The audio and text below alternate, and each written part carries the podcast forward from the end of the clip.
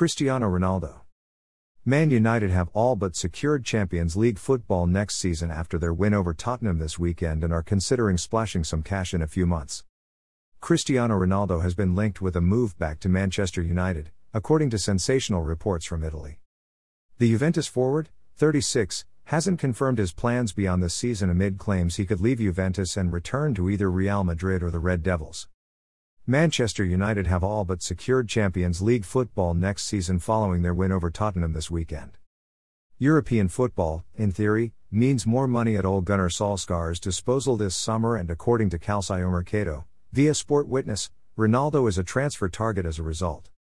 The report even claims that Paul Pogba could move in the opposite direction and rejoin Juventus.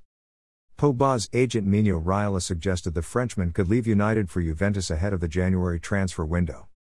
No such deal transpired, but Pogba may look to force through a transfer when the season comes to a close. Ronaldo, meanwhile, has discussed the idea of returning to United in the past, and dropped a huge hint he would back in 2014. Speaking about the Old Trafford club, Ronaldo said, I love Manchester. Everyone knows that. Manchester is in my heart. The supporters are amazing and I wish I can come back one day.